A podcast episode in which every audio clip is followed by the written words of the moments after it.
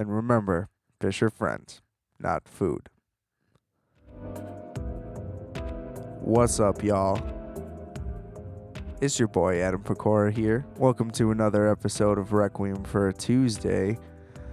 Uh, trying to switch it up here, as you can hear. Uh, that is me playing in the background under the alias WolfX, trying to get a little ambiance going to the intro, you know. Uh, we'll see how that works out. Uh, if you do want to listen to any of my music, solo or otherwise, I we got it streaming everywhere. WolfX, multiplex. Uh, easiest way to find everything is through my Instagram at adam.rfat. Uh, so follow me there for a whole lot of good stuff, right? Lots of good content. Uh, but the link in my bio will link you to everything, or you can just go search for it on your own again Wolf X or Multiplex. And uh, yeah, coming in strong here for the podcast. Little bit of music plug in there. That was fun. I think that went well. uh, but yeah, ho- you know, just trying to mix it up. You got to keep things fresh uh, as we all go a little stir crazy and lose our minds here. Hopefully, that's not the case for you, um, as it apparently is for me. You know, nothing crazy, but uh, just kind of going through little bouts of existential crisis. I love words that pluralize with I. It's one of my uh, favorite linguistic pleasures to partake in. Now, unfortunately for me, there aren't very many words that do pluralize an I, so in that case, I got to make some up. And uh, I like it that way. You know, who needs to follow the rules of the English language? Like, you guys understand what I'm saying, you know? Uh, but yeah, so we got, um, I'm just trying to do like regular promotional style stuff. So please rate and review and subscribe and all that stuff to the podcast as well, um, as well as my other content as previously mentioned. Now, uh, what I don't get is like everybody's doing all these like podcasts via Zoom now, and like Zoom chats are becoming a thing, and like the late night stuff is all done via that app. And my whole thing is like, where the fuck did this thing come from? I have ne- I had never heard of this app prior to the pandemic happening, and I'm like, damn, they really churned out a video chat app pretty quick for this like oh zoom the official group chat of the coronavirus. Uh, but no apparently it's been a thing for years. And i mean i guess how would i know what real companies are using internally? I guess i don't really have a way of doing that but i feel like any like hot tech you've heard, like you've at least heard about if it's like the most popular chatting thing on earth you would think that at some point it would be mentioned in a day to day up until this point. And it, was just weird to me. Like everybody's talking about it like it's normal. And I'm like, what the fuck is Zoom? They're all just acting like, oh, you haven't heard of it? And I'm like, bro, no. What? You know, why didn't anybody tell me? I don't know. Uh, but yeah, I still don't have it, still don't use it. There's nobody to talk to. So, yikes. Uh, just kidding. Uh, fortunately, I don't do video, so I don't have to worry about that part. Uh, I am looking into getting some uh, audio guests onto the show, social distance style. Uh, so that may be coming forward, something to uh, look forward to there. But yeah, where the fuck did this come from? I mean, it just really dropped out of the sky. I I assumed that to this point people were still using Skype. Uh, and I found out that it's terrible. And I mean, like, I never thought it was great, but when Sty- when Skype came out, it was all there was. So it was like, this is the coolest shit ever. Uh, but I I guess they kind of plateaued out. Sorry, Skype. Uh, Zoom appears to be the way to go. So, but yeah, thanks for letting me know. I guess you know might have been useful to have that information beforehand. Uh, you know, now I look like an asshole. Uh, but I mean, you know, it's a crazy time. We all have always clearly thought that the end of the world would be a whole lot more dramatic, and I mean, I, there's still plenty of time for that to happen. You know, don't get me wrong; it easily could be way crazier. But I mean, if you're going on the movie to reality scale, doesn't this kind of make sense? You know, like most uh here let's say like most like traffic chases probably aren't as crazy i think we can safely say as they are in the movies you know what i mean and turns out that like even a more tamer version if you want to call it that i guess in the context of what it is sure uh, but like 28 days later you know seems like a realistic portrayal of what a zombie outbreak would look like now maybe that is a realistic portrayal of a zombie outbreak uh, but in terms of the apocalypse like there's no like okay i guess apocalypse isn't the right word but i mean you know like for the situation we're in like where even where it requires a government shutdown, like you're instantly. I mean, again, it's not like shut down, but like it's hard to not talk in those extreme of terms because that's how it seems like, right? Like the whole country's basically on pause, and you would think that financially that means like, all right, I'm about to fucking run up in Walmart. I'm gonna get, I'm gonna get me a 42 inch TV. I'm gonna get me an Xbox and some socks because like you gotta have socks. You know, you don't know what's about to go down out there. Uh, and uh, you know that would be valid thinking. You know, you think there's gonna be looting and like nobody's working, so like everybody's gonna go nuts, and it's kind of like yeah, we're all going like we're getting like a little stir crazy. But it's it's honestly everything's just a little bit more boring in real life, and I think that that's always been the case. And uh, I mean, look at the president himself. You know, right? Like in comic books and whatever, like the super villain guy is like a rich guy, like Kingpin. You know, like works his way to the top and uh, gets himself elected and blah blah blah does all these terrible things and like has his name on all the buildings and it's like oh this guy is great blah blah blah. It's like oh no he's a monster you know? And then in reality it's just fucking Donald Trump just doing that and like his evil plans aren't as like dramatic and like dictator dictatorial? Is that is that how you would say dictate dictator eel dictatorial. You got to learn how to use your cock bro uh, but yeah, you know, like you would you would think that everything would always be in way grander things, and it's just like everything's just way more drawn out because the government's fucking slow. Period. you know what I mean? Like Rome wasn't built in a day. Neither was the fall of the like. You know what I mean? The government can't fall as quickly as you think. I guess. Who knows? I mean, we can certainly test that theory.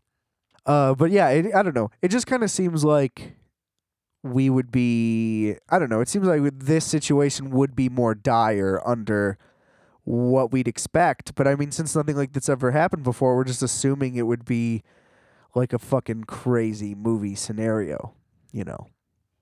And I'm glad it's not. You know, I mean, I'm I'm not exactly strapped to the nines ready to fucking bust down intruders or whatever. No, don't get me wrong. You know what I mean? Like I I got I got an arsenal. But uh you know, it's not my wheelhouse. You know, I'm not Patrick Swayze out here trying to hold down the fort like a fucking rock star. You know what I mean? Like, I, I played enough Nazi zombies that I feel like I, I can get around for a little bit, but, you know, I ain't ready for like no Mad Max type shit. And uh, yeah, I don't know. I think that like the comic book villain element of the president is really, really overlooked. And I think that you can make a lot of parallel art like to that. And I mean, there already is. Like as I said, it, it, it definitely draws a lot of comparisons to comic book villains and stuff like that. Uh, but I, I would love to see like a political commentary that takes place under the guise of it being a supervillain. You know what I mean? Like, let's say there's like a smart superhero alternate movie. You know, whatever. Just like some studio wants to make like their Hancock or Darkman style movie, and the villain is basically the president, but you do it subtly enough that you know blah blah blah. So I, I think that's a good idea. I love how like for a, a while now, but especially especially now the other day, like that that Quentin Tarantino thing came out where like he's telling the story about how he got drunk and found himself sitting next to Pierce Brosnan, you know, as we all do and you know he got drunk and pitched him his bond movie and it's like uh it sounded incredible. And it's like of course it sounded incredible. He's a fan. Like he gets what would be dope. That's why all of his movies are fucking awesome. You know if you're one of the people who's all bummed out because like he borrows from too many people then i'm sorry that you can't have any fun you know? Uh but it's just like the whole thing where he's like oh, I, I went down to Paramount and I pitched them my Star Trek idea. And they loved it and they're going to get somebody to write it and we're going to make it. And it's like, oh, I'm so jealous. I, I wish that that was my gig. I just wish I was the think tank guy. I'm just going to spew out the ideas. Now, I'm no Quentin Tarantino. You know, so you know, obviously he has earned his stripes and his place to do that, but the fact that he can, he should just be doing that. He should just be going to studios and just pitching them ideas, and maybe all movies will become better. Just give the guy a fucking story credit. You know what I mean? Like, more people need to listen to this fucking dude because he's probably right. You know, it would be cool to make a version of Transformers that's a 70s action thriller you know, revenge flick. like, of course, that would be awesome, Quentin. You know, all of his ideas of like genre forming and whatever are fucking sick. You know what I mean?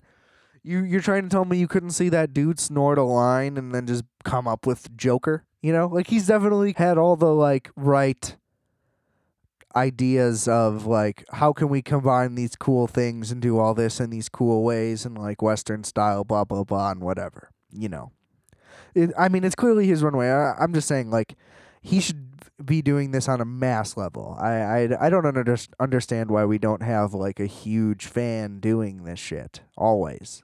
You know. And I mean that's why all his movies like are so good because there's passion behind it. And it's like that's always what's lacking. So it's like at least if the core ideas of movies were have an original passion and like there's like a solid layout going like you can't go wrong from there. I mean like everything's going to be in good writing so if you hire shitty writers it might be a shitty movie and blah blah blah etc but if you start out with a shitty premise then your whole thing's never going to have a chance to begin with. So i don't know.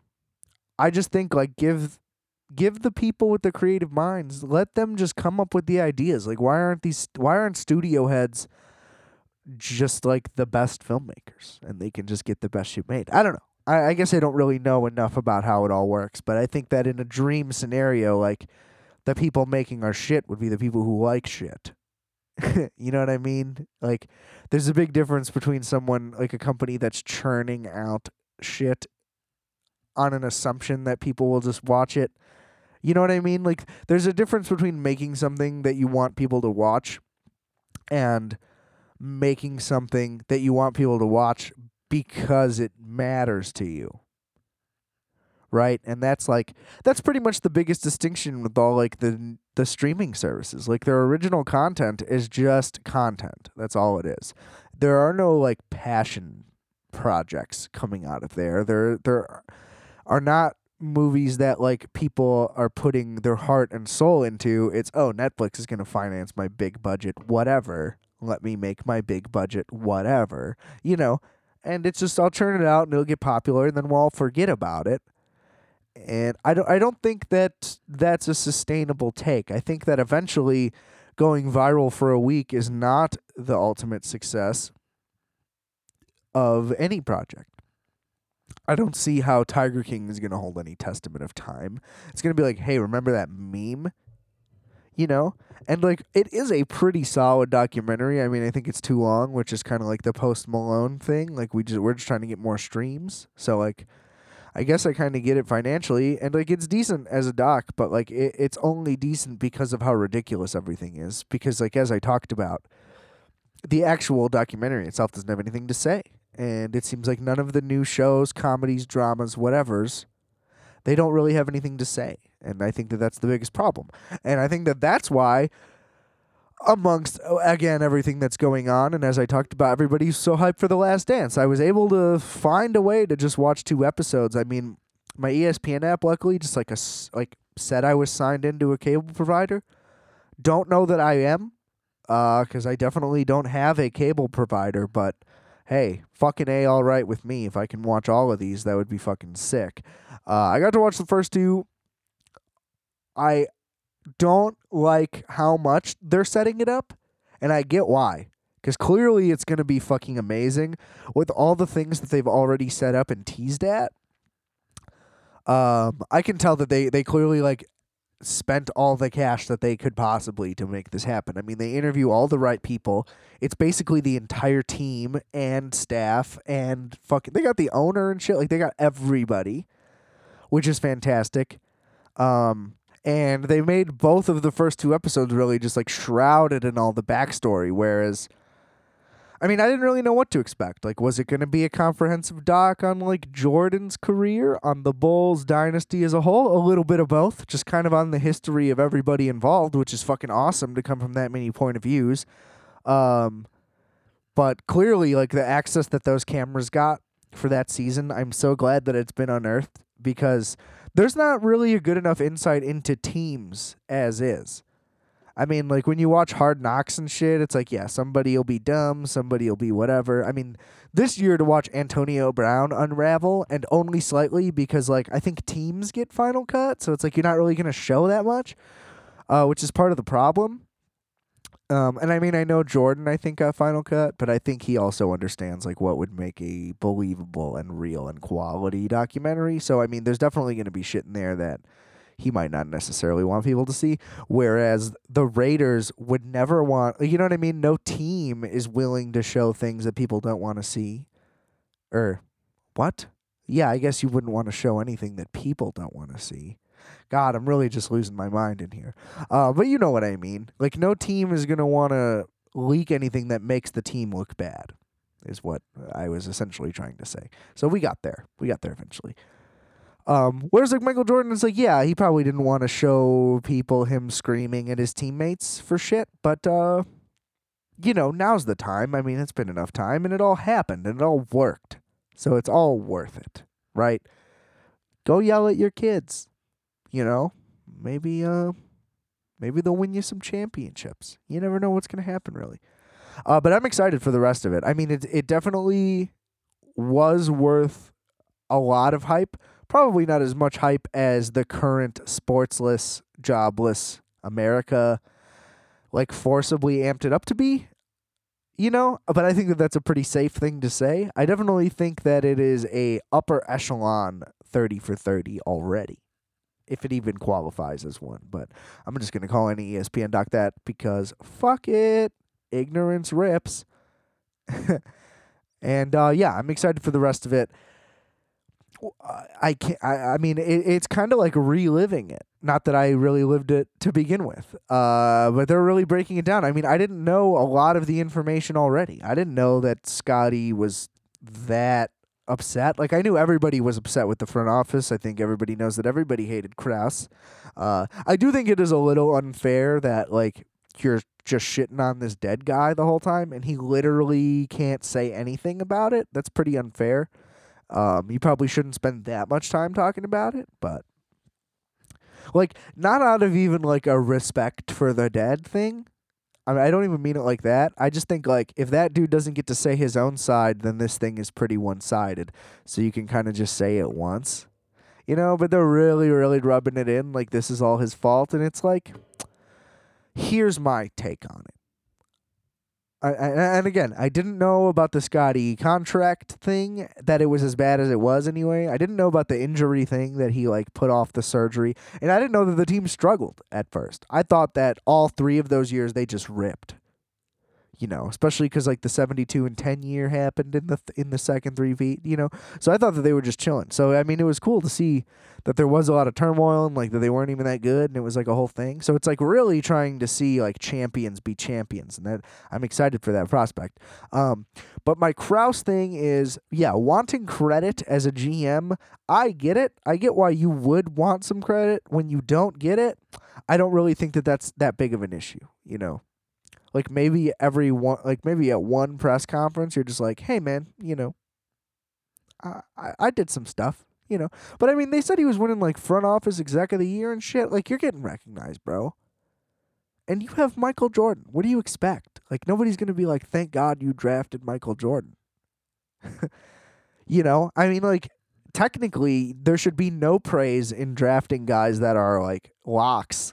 You know what i mean? Like the Cavs gm shouldn't get a big thing for for when he took LeBron James. It's like, yeah, you better have. You know what I mean? What else were you going to do? do you think anybody else would have possibly done something in a different way and that you're some kind of genius for figuring this shit out? Now again, he put a, an incredible team together. I mean, Jordan was in the league for 7 years before they won a final. You know, he put the whole team together. That's fine. But so like that that is the one thing that is enough to say like he did have some point. Now, he was wrong, you know, but they really, really shit on the guy. That's all I'm saying. So, you know, we get it. Like he he was an asshole and fucked up and ruined the best thing that ever happened to Chicago sports. Don't rub it in, you know.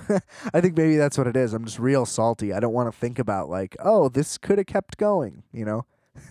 I, I th- that's the saddest part about it. Like in my head, I want to re- I want to think of it as like, yeah, that went as well as it possibly could have, and there's no way it could have been any better. You know, Michael Jordan left on his own terms when he wanted to. You know, let me just keep being ignorant like that. I think that getting that light shined on it really just made me uncomfortable. So maybe as a homer, that's why I wasn't a fan. Um, and then didn't expect to touch upon this. Uh, you know, didn't didn't expect this to be a super sports heavy episode, you know, but breaking fucking news today, which I guess I'm naive for not even like it didn't even really cross my mind that this could happen, but fucking Gronk is back with Brady. And let me tell you this, the level of excitement that I got for the NFL season skyrocketed tenfold. Okay, the draft is already coming up in a couple days, and I cannot wait for it. I have loved the draft since I was a kid. I think the draft is part of the reason why I got so into football. Um, it really just exposes you to so much. What, what, the thing that I hate about the draft is learning about a guy and like really falling in love with a guy, like almost as if you're a GM and you're like, man, I would fucking take this guy if I could. And for all rounds, you know what I mean? Like you find out about guys that fall back. Uh, I mean, I've always been a big Kellen Moore dude. Uh, I can say that full heartedly, uh, along with, you know, basically, I wanted all the spread guys that I liked coming out of college.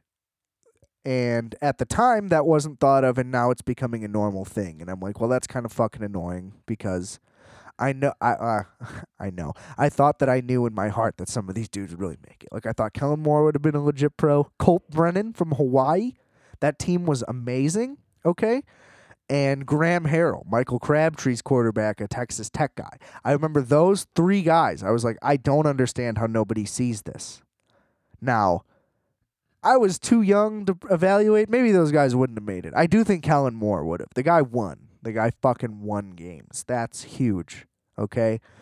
Now the other guys are like one year wonder more type of guys, like at least in their like winning winning seasons. And then I remember Colt Brennan in Hawaii got fucking destroyed in the BCS game they played.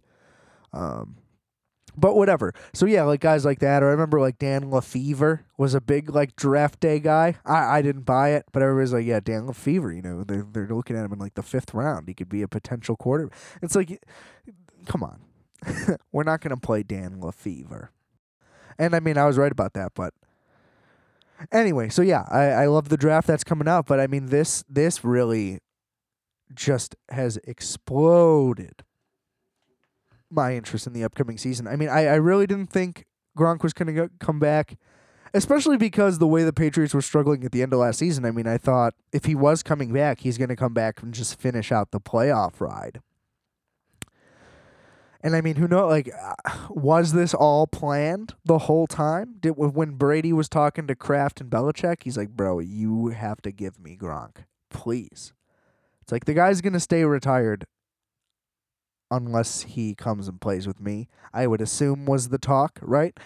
And so just give me him. Like you guys will get a pick out of it, and I'll get my guy. I'll be in another conference. Like you know what I mean? Like just hook me up.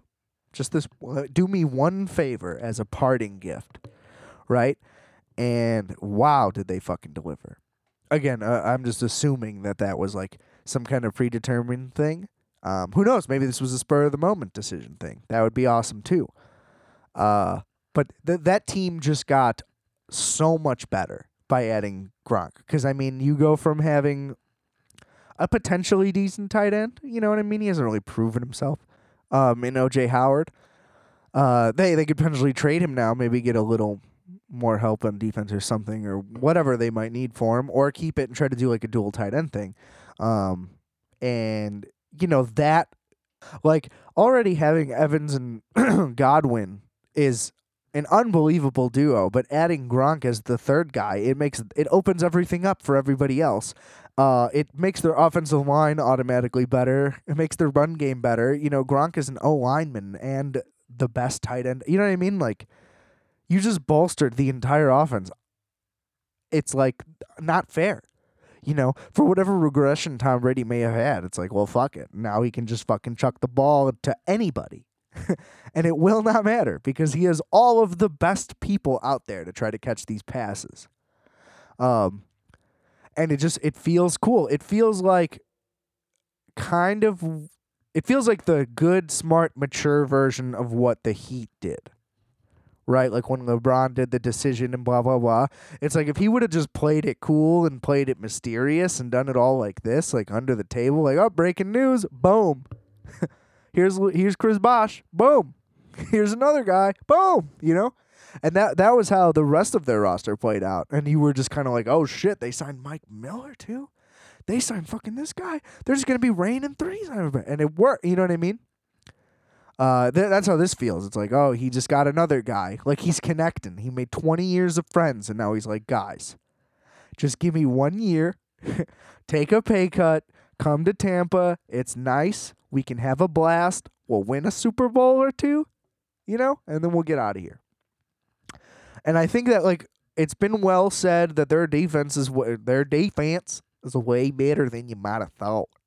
Uh, you know, with all the Jam- with the Jameis turnover problems, it's like the defense is has way more possessions and blah blah blah, and they're actually, you know, a stout unit. Now they're gonna be on the field a whole lot less. I mean, that team's scary. I think with the addition of Gronk, they became a real thing. Because, like, we all know, well, we all don't know still, because Brady's talent around him went down. So maybe Brady hasn't really declined. Maybe the Patriots have declined, their system at least. You know, they didn't have playmakers, and now he has more playmakers than he's ever had, arguably.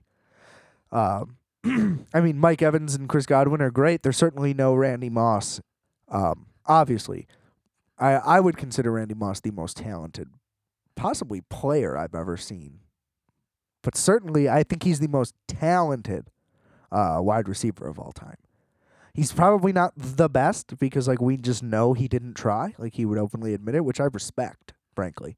Uh, that you can like not try and be the best ever is pretty crazy. Uh, but either way, like neither of those guys are that good.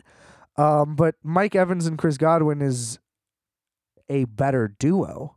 You know what I mean? Like Wes Welker did what Wes Welker did, but tell me that the receivers he has now is not a better core I, I would say that you're wrong. I'm sorry. Because their other guys weren't that great. I mean, Jabbar Gaffney, Donté Stallworth, those guys, they were good, but they were elevated by the play of everybody else. And I think Chris Godwin would be a number one on any other team, at least at this point. I mean, he certainly played that way this last season. So I, I think that that team is really scary because you're talking two of the best receivers, definitely one. You know what I mean? I think Mike Evans is unbelievable and you're talking the greatest tight end ever. Uh, and he took a year off. Presumably his body healed up. You know, now he's got months to train and be ready. It just sounds perfect. I mean, he he might not play as many snaps or whatever they might have to do differently to keep him more involved, but I, I don't see any way that this is a negative thing. Uh, so it's scary. Just had to jump in and give my little take on that because fucking Gronk is a god, and I love that guy, and he's gonna he's gonna have a he's gonna have a fucking blast out in Tampa. Uh, I think we can count on that. That's for sure. You know, uh, it's it's gonna be a hell of a fun team. It seems like, uh, and I I do not think it would be a mistake to instantly put them into contention. Now, that may sound crazy to a lot of people. Uh, I think that if you've seen anything over the last 20 years where nine of the last 20 Super Bowls had Tom Brady in it, that there's not a reason to think that he won't be back, especially now. I mean, if there's even more to come, who knows? You know, there might be even more deals on the way where everybody just starts fucking signing there. I wish that they would have signed Gurley, kinda, now. Uh, not that I think that he's okay. I mean, definitely his shit's all rocked. So I don't know what the fuck's going on with that guy. But you know what I mean? Just like imagine all these explosive, crazy deals just being signed there where they're just like, oh, we got this guy, we got this guy. I can definitely see that in their future, you know, somehow. Or like they make a crazy splash in the draft and you know just make moves. I don't know. Uh, I, think that that team has to go into instant, instant contention. You have to you have to give Brady the benefit of the doubt. You have to give fucking Gronk the benefit of the doubt. Because it was Gronk that brought the Patriots back, like almost single handedly. He changed that team entirely. Like, as a force of nature, he fucking willed that team into a completely different scenario and like they excelled because of that guy. They were they would not have been back in Super Bowls without him. You know. Uh so I, I honestly like the whole thing I said about the Bears potential in the NFC just kind of breaks my heart now. And I think we're supposed to play Tampa Bay if whew, would love to be able to get my hands on that. I'm gonna, I'm gonna get ready to get the credit card ready. I'll fucking drop some cash to get to go see Tom Brady play. And then it'll be a nice little parallel story to me seeing the Wizards, like or seeing Jordan on the Wizards. I can have seen Brady on the Bucs. Yeah, that would be nice. Anyway, sorry. Um, make the people laugh, Adam. They want you to make them laugh. Okay, sorry. Uh, but I mean, it it has just been what a crazy start to the week. I mean, you get on Monday, you start with the 420th 420 of all time. Um, there won't be another 420 like this for a hundred years, you know. So we're very lucky to be a part of it. And I hope everyone blazed it on an exponential level for that factor. And technically should have been this whole month. You know, we got a whole 420 month going on. So the ultimate 420, I think, was a success for me. And I hope it was for you as well. You know, just keep doing your thing. You know, rocking it out. Never stop, never stopping. You know, that's what they say. And that's just, you know, that's what we try to do every day. You know, they finally dropped The Chronic on all major streaming services. What a landmark achievement in music. And uh, it's about time that everybody finally gets the pleasures. Now, luckily for me, as an Apple Music subscriber, I've been lucky enough to have been bumping that shit for a long time. And uh, I definitely wasn't into it for a long time. Like, I just didn't get it. It just didn't click with me. And then uh, one day last summer, like, I just got an itch to listen to it. I, I don't know what it was. I was like, it's time to give this another chance, you know? Um, I think somebody had posted it. It might have been for the anniversary, so it might have been after the summer.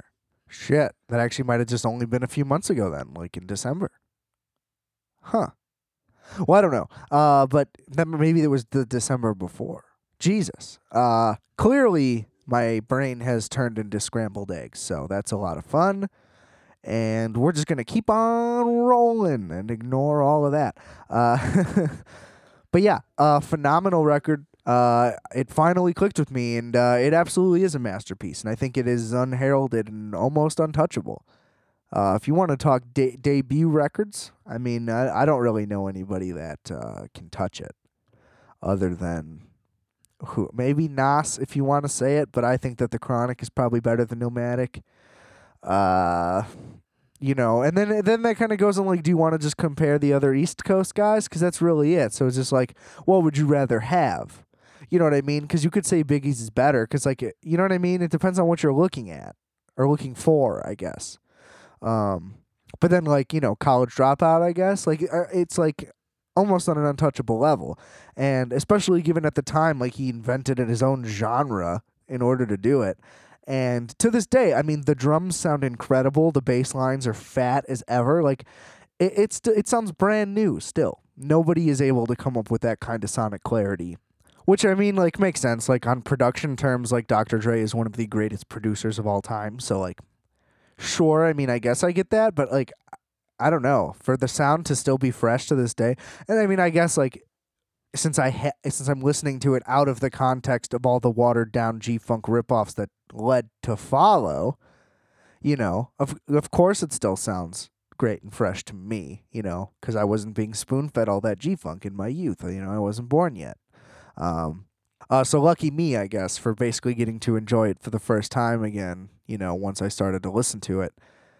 But like Jesus Christ, very very few records like truly just like blow me away when I listen to them. And that is absolutely one of them. Like it is one of the greatest landmark achievements I think and, and not just even just in hip hop, like in, in music in the '90s for sure. Like that is hundred percent one of the best albums of the 90s like for sure and I, I mean i know that that's not like a controversial thing to say you know i'm talking about what is gr- like widely recognized as one of those great albums, you know, but I mean like to take those like George Clinton samples and like just just to do what he did with it and everything and just like I don't know.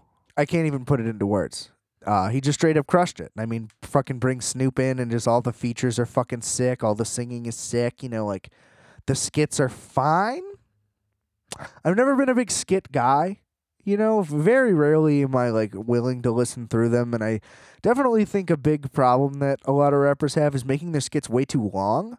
Where it's like, yeah, this bit might have been funny around like 45 seconds in, but now we're like a minute 30 into this skit and I'm like, I get it, man. Like you're you're trying to be funny. That's cool. You know. And a lot of rappers are very funny, but I just mean like I guess in the context of an album, like do we really need skits? Um I don't know. I mean like sure it kind of lightens the mood, but is do we, do we even want that? right? Uh, but I I would do anything to listen to those instrumentals. So I mean, you can put fucking whatever you want over them. They just sound absolutely perfect to me. Everything about it. Uh, I've actually been I've been thinking about trying to do like my own style of a G funk thing, just to see if I can like make that same type of sound. It is just fantastic. Uh, and uh, Parliament still banging it out. I saw them at Pitchfork like two years ago. George Clinton was still going pretty hard. I mean, uh, you know, he, he didn't move incredibly well.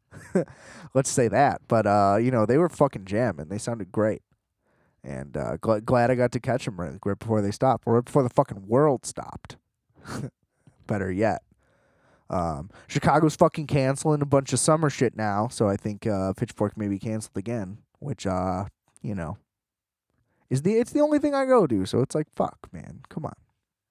Not a big festival guy, you know. I, I fucking lawless garbage.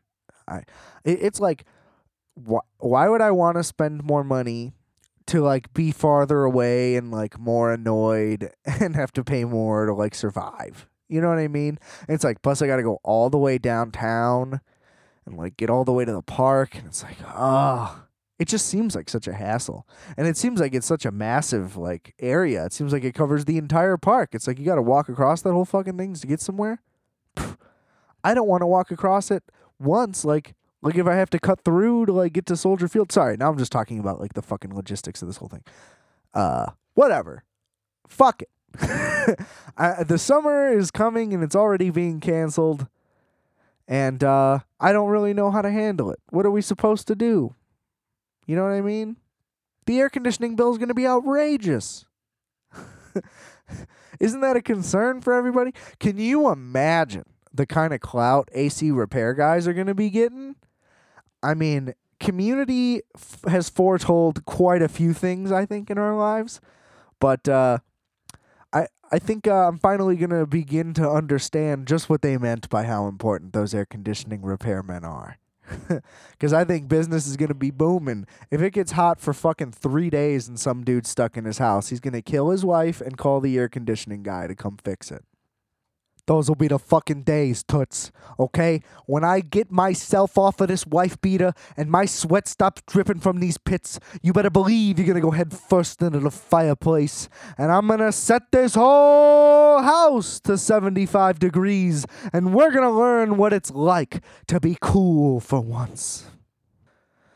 Wow. Uh yeah, so that was my rendition of what it was like to be in what would today be considered an abusive, but then considered a typical American family relationship via the era of when air conditioning became a thing. So yeah, that was clearly a coherent explanation of that bit. Didn't this isn't going on too long at all. But anyway. Sorry about all that dinging, you know, I just be fucking I be just waving my arms wildly throughout this. Like you can't you can't tell. Uh, but I definitely be spazzing out here, you know. And uh, you know, sometimes some things get knocked around, you know. Sometimes, you know, your girl falls down the stairs, you know. She's clumsy. It it happens sometimes. I mean, you know, we've all gone to work with a couple black eyes, right? You know, I know my wife has. Yeah, yeah, yeah. No, but I kid. Um, I mean, I do feel bad for those like stuck with like their boo.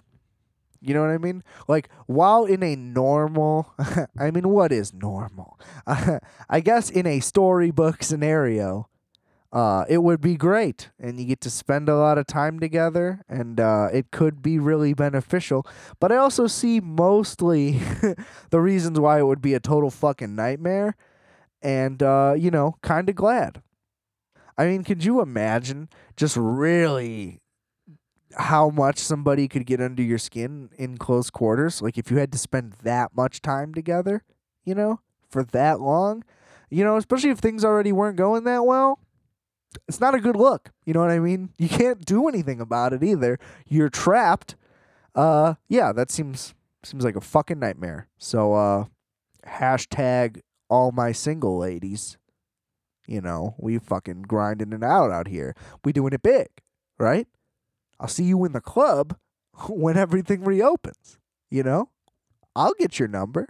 You know, what do you got going on? You've been inside. I know you ain't up to nothing.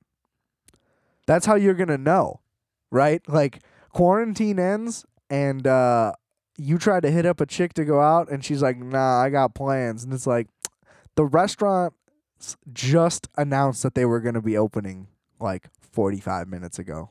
You don't got any plans you know and it's just gonna it's gonna be the hardest time to reject anybody now is the easiest time uh like just because you know you're not gonna fucking see anybody. So you can say whatever the fuck you want to anybody. Uh but uh trust me uh it, it it's gonna be a fucking frenzy i think when this place opens. I bet you there is a uh large spike in the in the std department post pandemic you know, now we're to have to worry about syphilis again, you know. Maybe maybe this is all just one big marketing tactic for the new Tom Hardy Al Capone movie. Uh, you know, so when everybody gets out of quarantine, they all start fucking, they all get syphilis, and Tom Hardy's like, ah, you know who had syphilis? Al Capone. Go see my movie. And we're all like, wow, that was the most elaborate marketing scheme of all time. I will definitely go see that movie. You know? I would. Boy. you know, it's just like I can't even find like a new thing to binge. You know how like I don't even want to say that it's like a fear of commitment. I think it's just like to have a full interest in a show is just so difficult, you know? Like it you really have to sell me at this point. And one of my biggest factors is like if it's really long, it makes me less inclined, but like, you know, the better shows last, man. I've been I've been trying to like start The Sopranos for years. And I just can't commit the time. And I'm the same way with books. And like especially right now, it's like I'll spend like an hour on my phone and then I'll just like turn on my Xbox and just like look through streaming things and then I'll get bored and I'll just like look through my phone and it's like, dude, I could have just been reading a book, could have been started a show, could have put in a movie I didn't see. And the thing is that like I'm very much like a mood guy. Right? Where it's like when I'm solo, it's hard for me to get into the mood for one thing. And then I get into the mood for like a certain movie and then like you can't stream it anywhere and then I'm like trying to find ways to watch that movie and then I can't you know? And then I'm like, I don't want to watch anything else now, you know? And I just get real mad about it. And it's just counterproductive, right? Uh, but I can't seem to break the cycle. And so I am just like doing whatever I can to try to kill time, and it is just not working. And it's like, I got plenty, you know? And I just like won't let myself do it. And it is insanity. And uh, before, I at least had excuses like, oh, I don't want to read a book, you know, after work. and it's like, sure, I guess you can kind of justify that dumb fucking nonsense if you want to, right? But now there's just not really any reason. It's like, you got plenty of time to kill, bro. Just go for it, you know? And it's like, could I start The Sopranos? It's like, ah, I should, you know? But I probably won't. And I tried to watch fucking Ant Man, you know, yesterday. I was like, ah, that'll be like an okay thing and I, I just can't do it. I'm sorry. You know? It seemed very nice and light and Paul Ruddy, and, you know, as pleasant as that sounds, which is nice. But man, like the fact that they're like saying lines and basically winking at the camera when they say them to like let you know that that sentence mattered, it's like, dude, you can just go fuck right off, okay? Like, just how stupid do you think everybody that watches these things are? Clearly, very, and clearly they must be to not give a shit, but like, I don't like that shit. You know, don't spoon feed me fucking everything. You know, like I admit that I'm dumb enough to not pick up on Easter eggs a lot of the time. I mean, I think that's why they're there. But I mean, like in the context of like Better Call Saul, you know, there's a bunch of Breaking Bad references. You know, I miss some of them. You know, like the Easter eggs that are seeable at the time. Um, yeah, like I don't know, I don't spot them. You know, sometimes the themes of certain movies go right past me. I don't claim that I'm some kind of fucking Stephen Hawking in the theater out there. Okay? But you don't need to fucking say, "Hey, here's what's happening." Right? Like that's isn't that what we're watching? Sorry. The movie insulted my intelligence. I'm upset about it. But yeah, I mean, I don't know. I'm I'm gonna try to start digging into the DVD crate and just start going through everything I haven't seen. I had a hard drive full of shit. Uh, it was accidentally wiped, which I'm upset about. But at the same time, it's like there was so much on there that I was never gonna look at, and it kind of just freed me from like, oh man, one day I gotta pull that out. You know what I mean? Like, it, it took away from my list of things to watch based on uh, ownership. you know what I mean? Like by forgetting what was on that hard drive, I forgot what I've been wanting to watch, so I don't got to fucking deal with it anymore. You know? It's almost as if like you had a car and you just keep putting all this money into it and you're like trying to fix it up and you're trying to restore it and you just like kind of don't really know what you're doing, but you keep toughing it out and you keep grinding it out cuz like this is my project. Let me have this you know, and like you just keep bickering with your woman about it and she just won't fucking let it stop. But then one day, you know, your uncle comes by and just swings through with a new transmission, polishes that bad boy up, and you get home from work and you drive it straight into the fucking sun. Yeah. You know, we all know how that happens. Uh, uh, it, was exactly like that. Uh, imagine how liberating that would be for you. I don't know. Maybe I gotta stop eating all this, all these canned goods. I think it's getting to me. It's weird. Now, it's for both budgetary reasons, and so I don't have to leave the house as often. It's like an extra combo of both goodies. Um, but I find way more comfort just eating all these canned goods. But I don't know. It's just like meal prepping. It's just ready. One can, eat it. I'm a dog. Feed me. Okay. What do I care how good it is? It doesn't matter, you know. um, but like it would be pretty sick, I think. Uh, as a this this wouldn't be anything that I would do because uh, th- it's just not my wheelhouse. You know, my wheelhouse is just sitting here and bullshitting, hopefully getting a chuckle or three. You know, that that's that's where I'm at. You know, and then I make I make drum sounds. so uh, I don't think that this could apply, but I think that somebody could easily do like some like I know that everybody's trying to do their own little like quarantine project thing, um, but I think a unique one would be to do like a cooking show, but only with like non-perishables. Now that would be fun. Period. Um, but let's say like oh people so people can like dig through their pantry, use shit that they already had, or like oh you're on a budget or you're trying to stock the fuck up and you got like a pallet in your in your garage you know filled with a bunch of shit. Whatever the case may be um, i think like trying to learn some crazy cool recipes out of shit that's ready to go like that would be super fun. Um, i know that i've been getting creative but that might just have been the 420 in me you know? I don't know if that was the martha stewart in me um, but I guess that that is kind of the same thing, you know. She'd just be blazing it fucking twenty four seven. I think that she's like hanging with you know Snoop and shit, right? Are they still are they still friends, or did that happen like once on the internet, like fifteen years ago? uh, like she went to jail and they and he was just like, "Yep, she got street cred now. Let's fucking smoke a blunt." Is that how that went down, or are they just homies like bowling? Is there a Martha Stewart feature on a Snoop Dogg record? Uh, I mean, I don't think so, and I hope not. But I mean, it doesn't sound that implausible to me. You know, uh, for those who don't remember, Uh, even fucking Death Row Records put out a Christmas album, you know, and uh, that's just fucking weird, and that doesn't need to happen.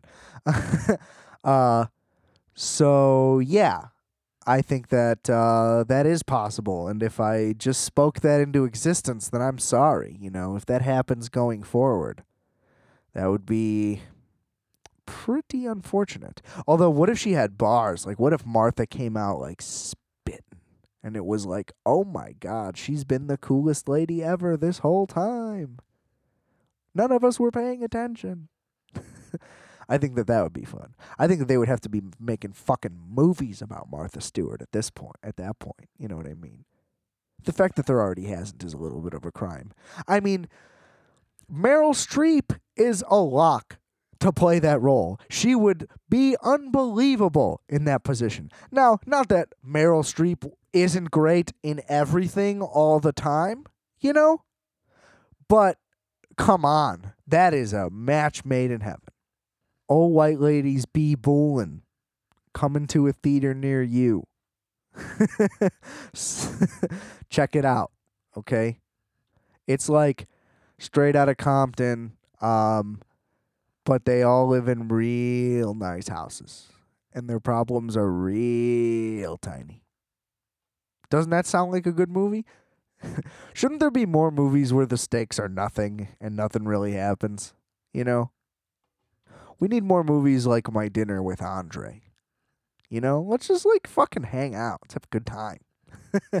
I think that uh actually, off the top of my head, a My Dinner with Andre style movie is the coolest way ever to do like a podcast special. Right? So like I mean all stand-ups get theirs. You know, if you make it, you get a special. That's fantastic and I love it, but what about like their podcasts. Like a lot of comedians have them. Uh, um, you're clearly listening to one right now, so that's cool, right? Uh, imagine if there was a way to get a spe- like think about like uh, like last podcast on the left, right? They're fucking amazing, and they tour and stuff, which is fucking cool. But where's their Netflix special? Now that would be hard to determine. Theirs would probably have to be a series, you know, um, but it doesn't have to be anything like, oh, since we're talking, like it needs to be animated or acted out and do like you know a like uh, the first thing came to my head is like a drunk history style like reenactment thing. I don't think that any of that has to happen. Could be cool. Could ruin it.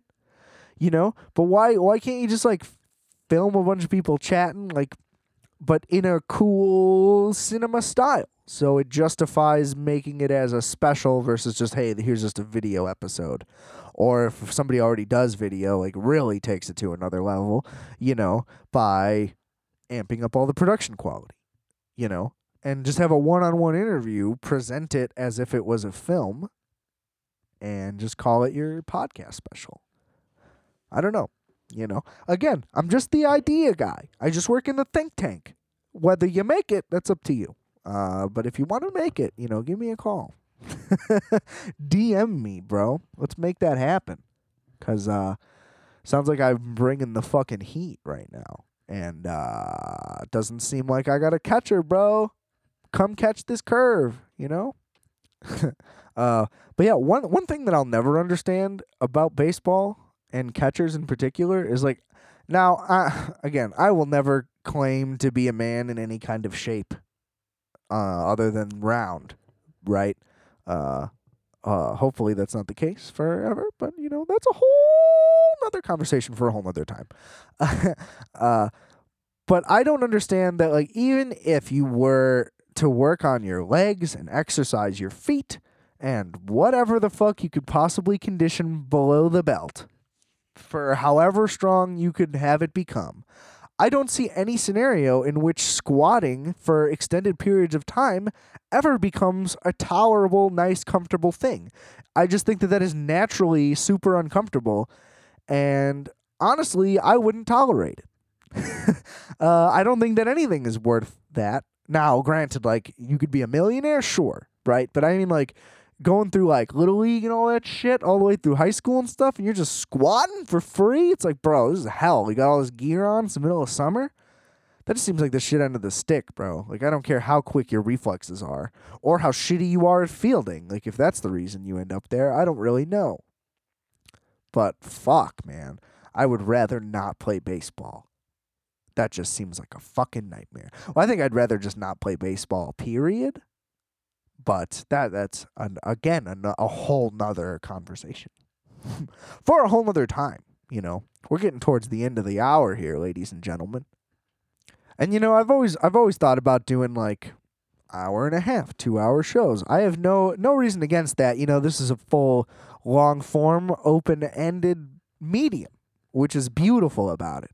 Uh, I just kind of find that like once we hit the hour point, I think that I kind of hit a couple rhythms. You know, I like to think that I uh, was vibing, as the kids say, uh, throughout at least some of it. You know, definitely hit some fucking A plus dingers. Right, we're gonna keep the baseball references going. Um, but I just think after that, like it gets hard. It gets hard to sustain after that much time. I mean, do you even want to hear me for this much longer? You know, H- hasn't it been rough the last fifty-five minutes and forty seconds? Because I bet it has. And thank you for sticking with me. Uh, but yeah, um, I've also thought about like if I had, if I, if or when, let's say, I do uh, another guest, like maybe I do a full show like this and then tack that on as the second thing. Who knows? You know, again, I, I I'm sure I've talked about like the ideas I've had for format play before. Um, but yeah, I don't know if anyone's ever wondered. It just kind of seems weird to me to do longer, but it definitely it doesn't seem weird to me to do longer. Sorry, let me go back on that. Um, it just seems like too much. You know what I mean? I feel like uh, an hour, an hour plus, you know, like wherever it naturally ends within that time. Sometimes it ends at like 58 minutes, you know, and I kind of have to like chime my way through a couple to get through. Kind of like what I'm doing right now. Wink, wink. Uh, no, just kidding. Uh, but yeah, it, it just seems like the right amount of time. I don't know. Uh, but yeah, I mean, longer would be cool. I don't like doing less because it just seems wrong to me. Uh, almost like I don't know. Like if you told me a movie was an hour, I would tell you that that was too short. Right? So if you tell me that a podcast is 30 minutes, I'm going to say the same thing. Uh, I think an hour is technically even pretty short. You know, that's just kind of my one man compromise. Um, and I also have a weird thing with numbers, and I think we all do. Again, like I, I here I go saying this again, but I'm sure I've said this before. uh, it's like the thing in sports. Like if a guy had 99 catches in a season, I'd be like, man, if he just had one more, you know. But it's like having 99 catches is just as impressive as having 100 catches. You know what I'm saying? But for whatever reason, I, I don't know. If I see it at less than one hour, it just drives me insane. So that's just a little insight into my brain. There is no real reason for me to bring that up. But is there any real reason for any of us to do or say anything at any time? if the coronavirus has taught us anything, isn't it that most people are pretty useless and can we can kind of just keep everything going pretty chill? like like we don't really need that many jobs, you know there's just a lot of people, a lot of time to kill, a lot of money to make. So we're uh, clearly going out on a happy note. I'm feeling good here. This is going to be the rare like late night post too, you know. I'm going all for it. Going all in, you know.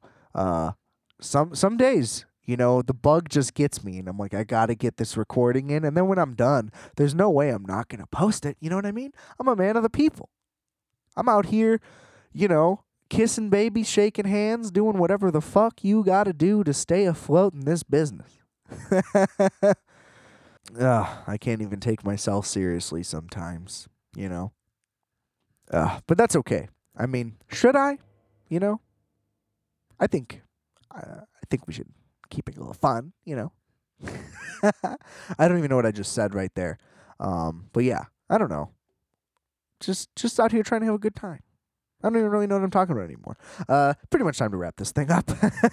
I think what that means is, yeah, you know, like when I get to this point, you know, it's just like I don't even know what I could say anymore. I feel like I've been talking for my entire life, and it's wonderful, and I love it. Um, but yeah, let me just uh, replug what I plugged at the beginning. Uh, as always, well, not as always, as re- as of recently, you can find all of my music streaming everywhere. Uh, solo style, everywhere. Uh, I'm in a band as well. We're called Multiplex. Again, streaming everywhere. Uh, this podcast available everywhere. Really making strides in 2020. You know, I, I've gone global. Uh, the globe just d- doesn't know it yet. Sorry, I just got a little screamy in there. the world will know who I am. I swear. uh, if not, that's fine. You know, whatever. I don't have a I don't have a complex or anything.